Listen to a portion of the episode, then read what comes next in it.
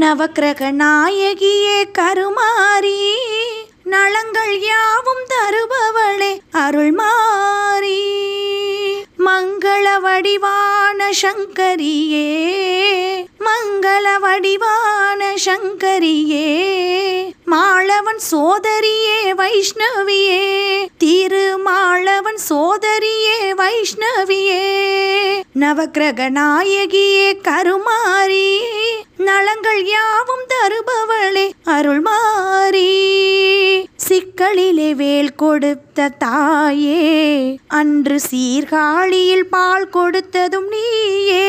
தாயே சிக்கலிலே வேல் கொடுத்த தாயே அன்று சீர்காழியில் பால் கொடுத்ததும் நீயே.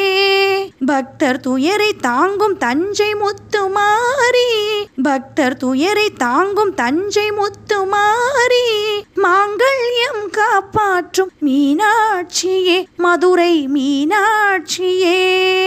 நவக்கிரக நாயகியே கருமாரி நலங்கள் யாவும் தருபவளே அருள் கலைமகள் நீயே நல்லற செல்வம் தரும் மலைமகள் நீயே. ஞான மழை பொழியும் கலைமகள் நீயே நல்லற செல்வம் தரும் மலைமகள் நீயே. வேதம் புகழ் பாடும் மலைமகள் நீயே வேதம் புகழ் பாடும் மலைமகள் நீயே வெற்றியெல்லாம் தந்தருளும் வேளவன் தாயே. நவக்கிரக நாயகியே கருமாரி நலங்கள் யாவும் தருபவளே அருள்மாரி மங்கள வடிவான சங்கரியே மங்கள வடிவான சங்கரியே மாளவன் சோதரியே வைஷ்ணவியே திருமாளவன் சோதரியே வைஷ்ணவியே. நவக்கிரக நாயகியே கருமாரி நலங்கள் யாவும் தருபவளே அருள்மாரி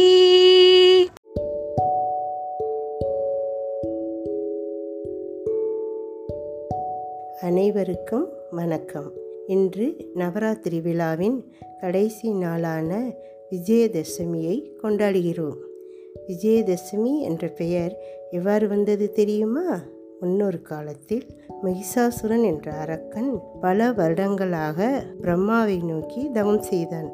அவனுடைய விடாமுயற்சியை கண்டு பிரம்மா அவன் முன் தோன்றி என்ன வர வேண்டும்? என்றார். அதற்கு மகிஷாசுரன் தனக்கு எந்த ஆண்மகனாலும் அழிவு வரக்கூடாது என கேட்டான் பிரம்மாவும் அப்படியே வரம் தந்தார். வரம் கிடைத்த ஆணவத்தால் அரக்கன் அனைவரையும் துன்புறுத்தினான்.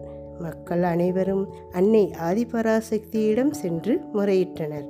அன்னையும் துர்காதேவியாக உருவெடுத்தார். மூர்த்திகளும் தன்னுடைய சக்தியையும் ஆயுதத்தையும் அளித்து மகிஷாசுரனை வதம் செய்ய அனுப்பினர். அன்னையும் ஒவ்வொரு நாளும் அரக்கனிடம் போரிட்டு அவனை அழிக்க முடியாமல் திரும்பி விடுவார். அன்னையை ஊக்கப்படுத்த தேவர்கள் அன்னையை நோக்கி பல பாடல்கள் பாடி அன்னையை உற்சாகப்படுத்துவார்கள். அதனால்தான் நவராத்திரியின் போது நாமும் முப்பெரும் தேவியரை நோக்கி பல பாடல்களை பாடி வணங்குகின்றோம். இறுதியில் அன்னை சிவபெருமானை வணங்கி போருக்கு சென்று மகிஷாசுரனை அழித்து விடுகிறார். அன்னை வெற்றி பெறுகிறார். இந்த நாளை விஜயதசமியாக கொண்டாடுகிறோம். அதாவது விஜயம் என்றால் வெற்றி தசம் என்றால் பத்து. பத்தாவது நாள் அன்னை வெற்றி பெற்றதால் விஜயதசமி என்று அழைக்கப்பட்டது. தொடர்ந்து முயற்சித்தால்தான் வெற்றி கிடைக்கும் என்பதை அன்னை நமக்கு உணர்த்துகிறார். இந்த வெற்றி திருநாளில் நாமும் பல வெற்றிகள் பெற்று சிறப்புடன் வாழ வேண்டும். வாழ்க்கை சிறப்பாக அமைய நம்பிக்கை தேவை. அந்த நம்பிக்கையை அம்பிகை மீது வைத்து வாழ்வில் உயர்வடைய அன்னை துர்க்கையை வணங்கி வேண்டுவோமாக. வாழ்க வளமுடன். நன்றி.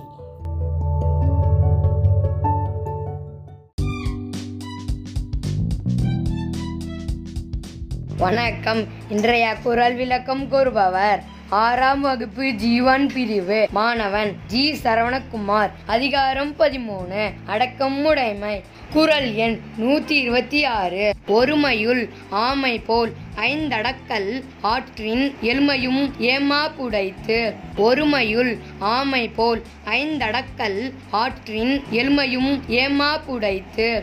குரல் விளக்கம். ஆமை தன் உறுப்புகளை உள்ளே இழுப்பது போல் ஒருவன் ஒரு பிறப்பில் ஐம்பொறிகளாகிய மெய் வாய் கண் மூக்கு செவி ஆகியவற்றை அடக்குவான். ஏனில் அது அவன் அடுத்து ஏழு பிறப்புகளிலும் தீமையிலிருந்து பாதுகாக்கும். நன்றி.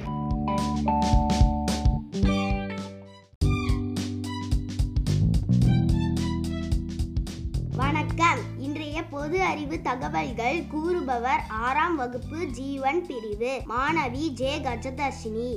வினா ஒன்று. பைசா கோபுரம் எதனால் கட்டப்பட்டது?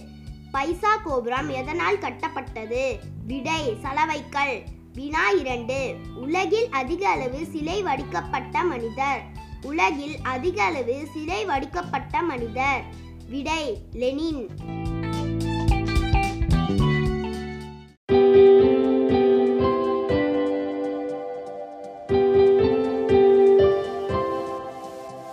இன்று பிறந்தநாள் காணும் மாணவ மாணவிகள். கு கிருத்திகா மூன்றாம் வகுப்பு பா ஸ்ரீபா நான்காம் வகுப்பு கா ரித்திகா நான்காம் வகுப்பு ப ரிஷிபாலன் நான்காம் வகுப்பு கா கார்த்திகேயன் ஐந்தாம் வகுப்பு ச முத்துப்பாண்டி ஆறாம் வகுப்பு பூ முத்துப்பாண்டி எட்டாம் வகுப்பு. இந்த குழந்தைகள் அனைவருக்கும் நமது பள்ளியின் சார்பிலே பிறந்தநாள் வாழ்த்துக்கள். வாழ்க வளமுடன் வாழ்க பல்லாண்டு.